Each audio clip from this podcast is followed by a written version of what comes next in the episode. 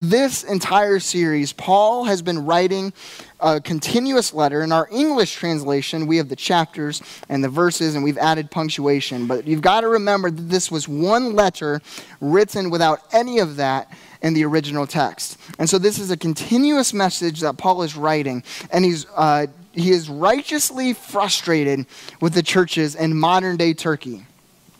And if you've been with us, reason being, you know, is because uh, he goes in in Acts chapter 14 on his missionary journey and he plants these churches under the Jesus gospel.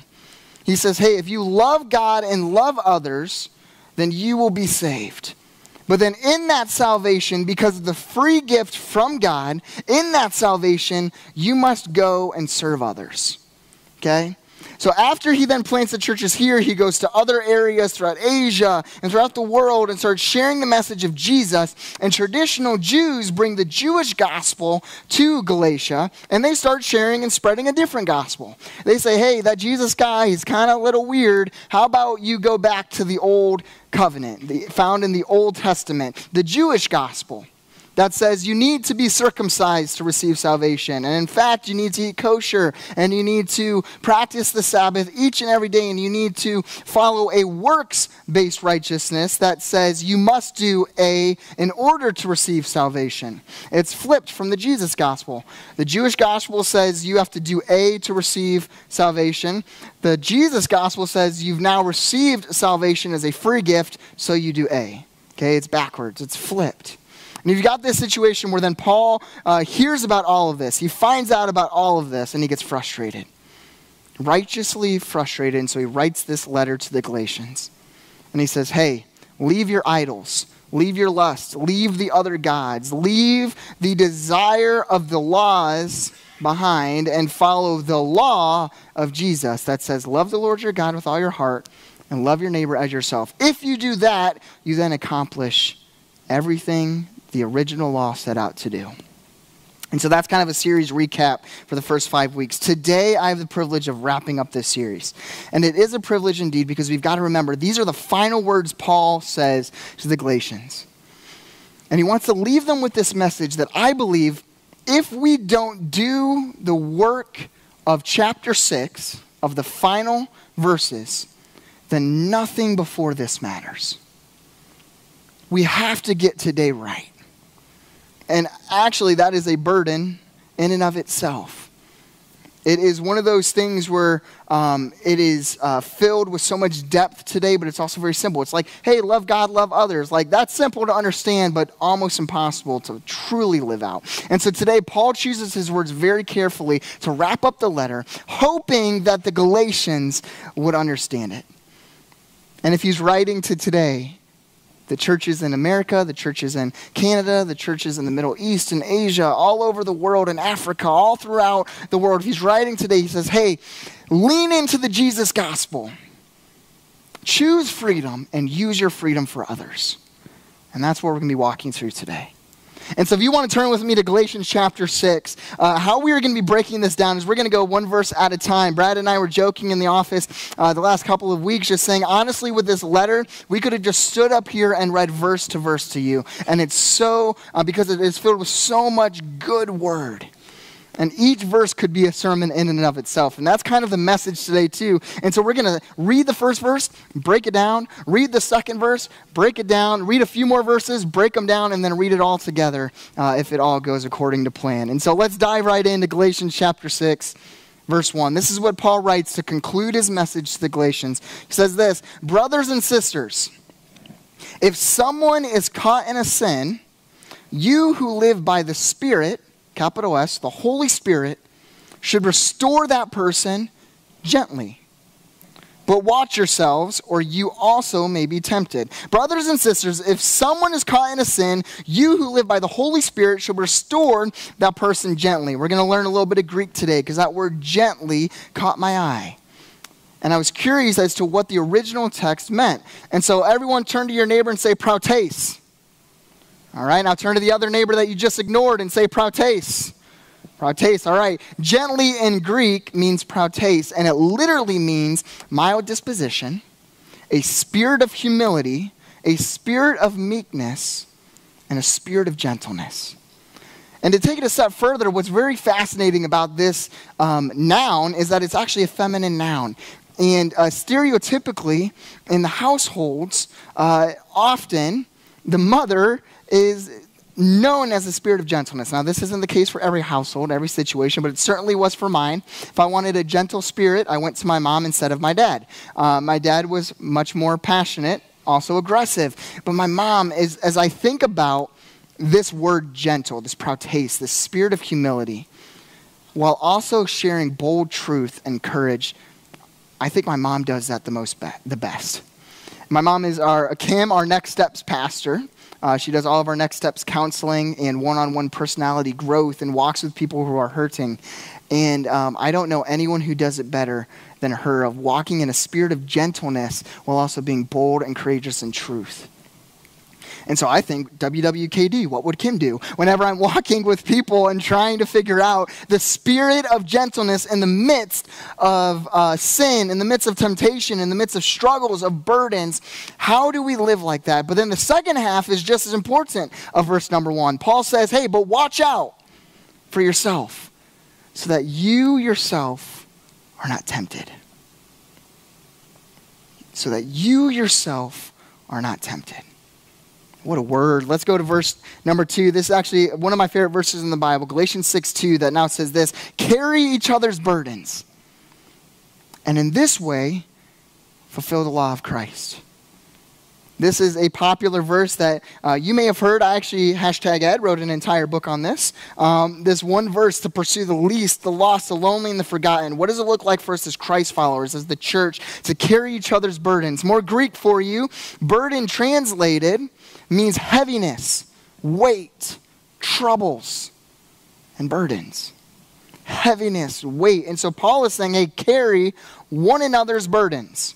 And we've talked about one another all throughout Galatians, this series, because Paul continues to use that word. He says, hey, you can't do this alone. You have to do it with one another. And one another in Greek means reciprocated, mutual.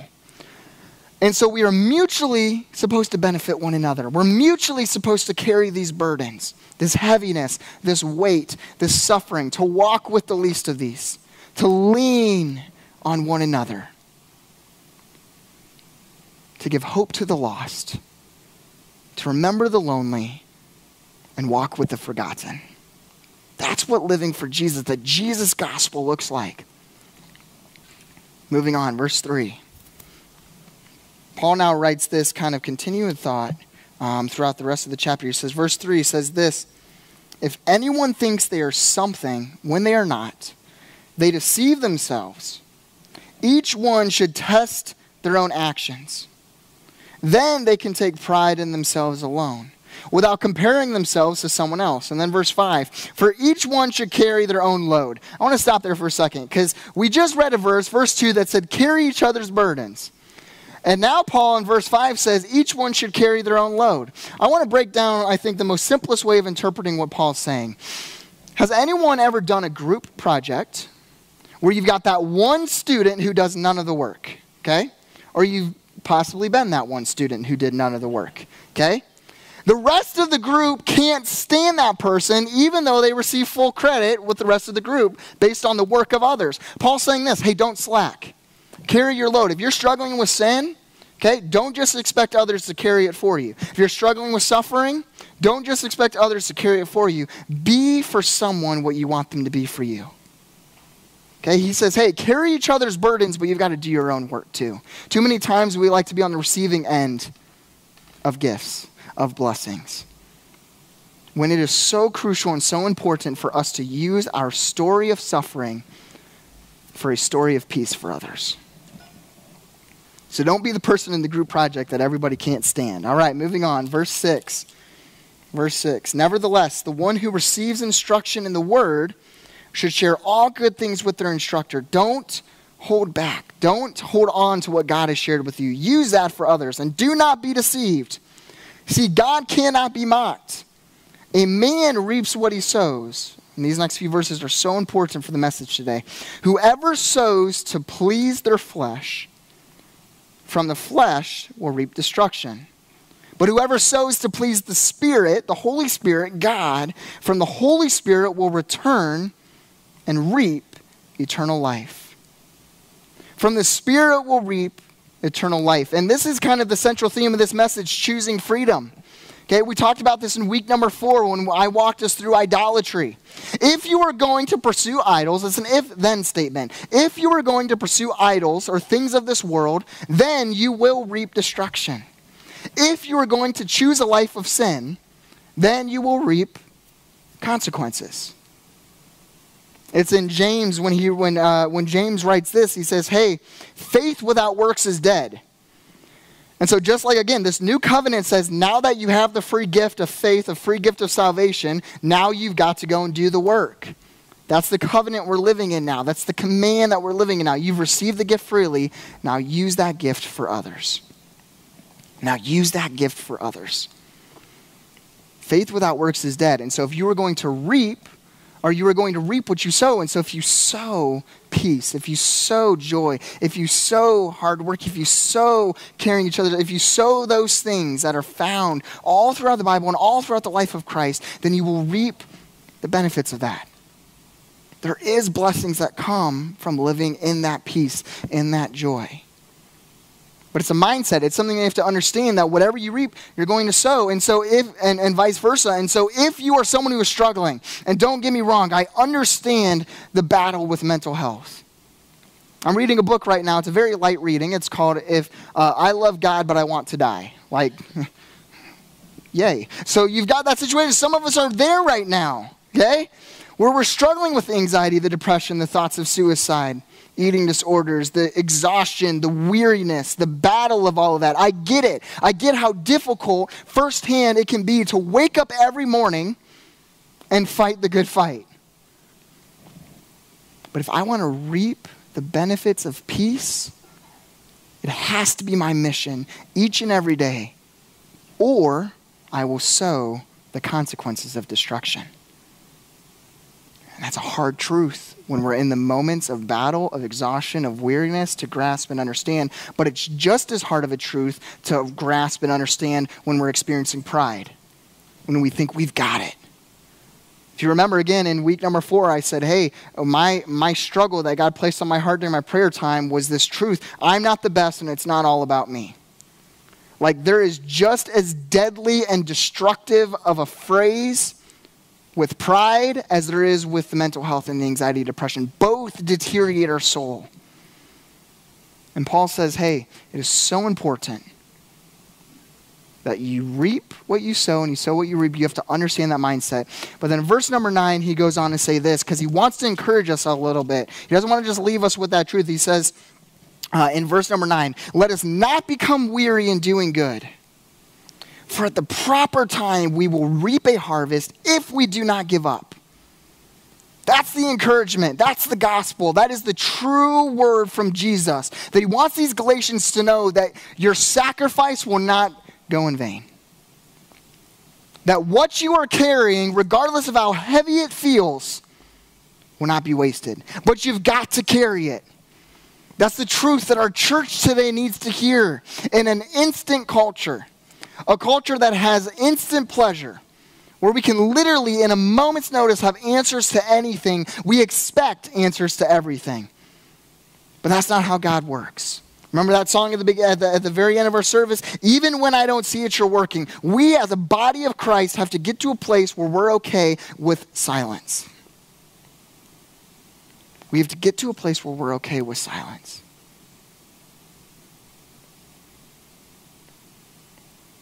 Hear that? Silence. We have to get to that place where we say, God, I don't hear you right now, but I'm still going to sit, I'm going to wait, and I'm going to move. We've got to never give up in the midst of weariness because even when we don't see it, feel it, hear it, understand it, God is still working.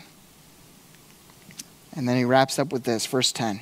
Therefore, as we have opportunity, let us do good to all people especially to those who belong to the family of believers. Paul wraps up his thoughts, his ideas, um, saying, if we are body of Christ, we have to do good to all people, all nations, but especially the church. We've got to have each other's backs. This is a time, and, and part of, honestly, the church has messed up the church so much because of all of our denominations and our splits and our debates and our arguments about different things and theologies and, uh, you know, scripture and verses and whatnot. And we have split up so much when we're supposed to be one body of Christ, one understanding of who Jesus is. And Paul is trying to unify this body so much, and the message is so true for us today. Love God, love people. Choose freedom and use that freedom for others.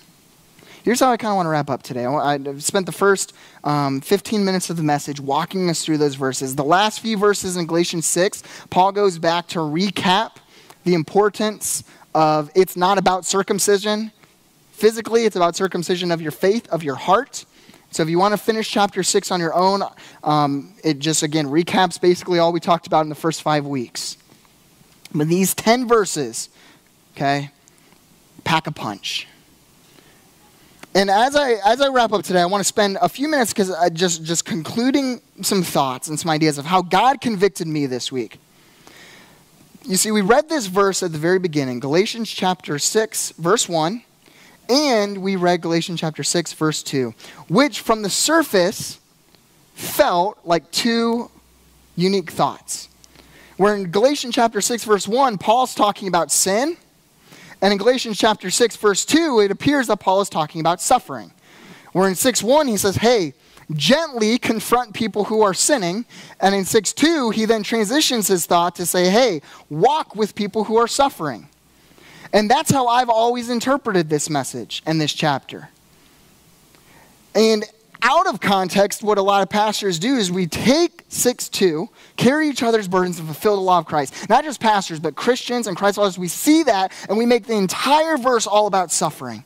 Walk with people on their burdens and their heaviness and their uh, mental health and their struggles and their um, discouragement. Walk with people in that. And that's true in and of itself. I mean, that is a gospel message. That is what freedom calls us to do, to use our freedom to walk with others.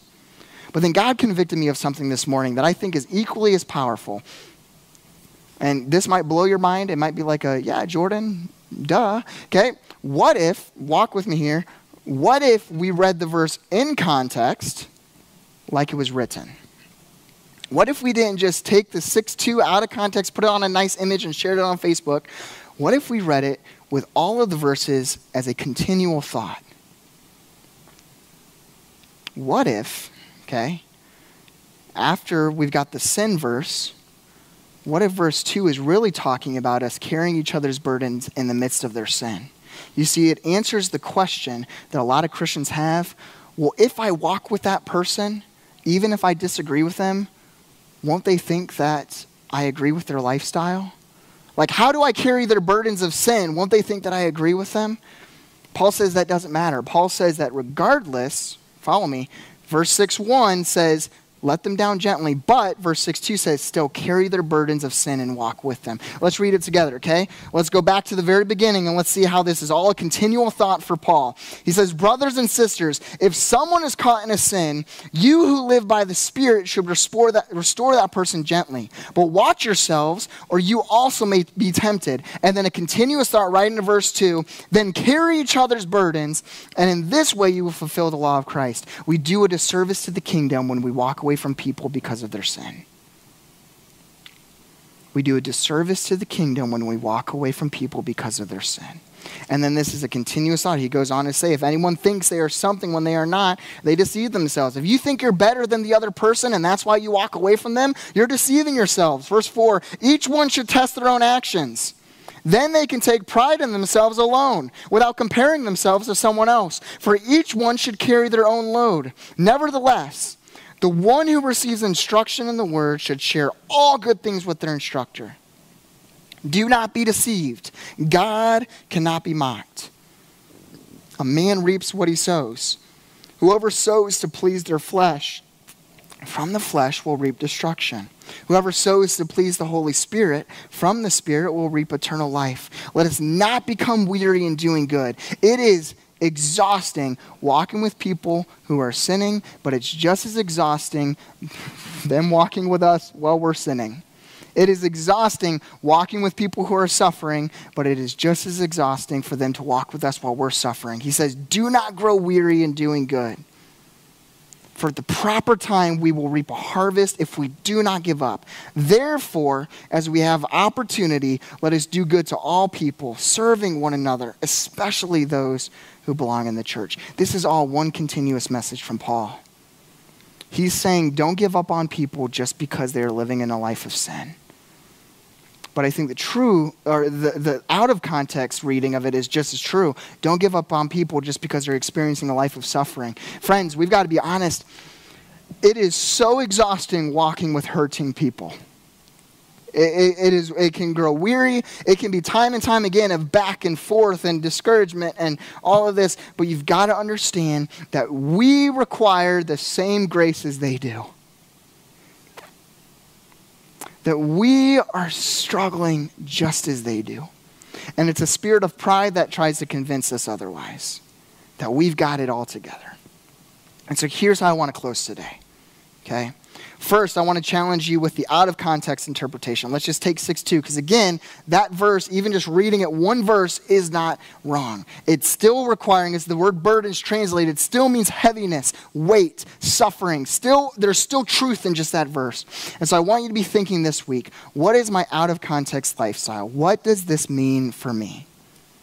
If you're a teacher, okay, and either you went back to school this last week or you're going to school this week starting up, you're going to have so many students from different lifestyles, from different um, family styles. Maybe some are adopted, maybe some are divorced, maybe some don't have parents, maybe some have been abused, maybe some um, are, you know, just a handful with high energy, different learning abilities, all of these different things. You have an opportunity to walk with them in the midst of their burden and to be patient with them in the midst of their sin.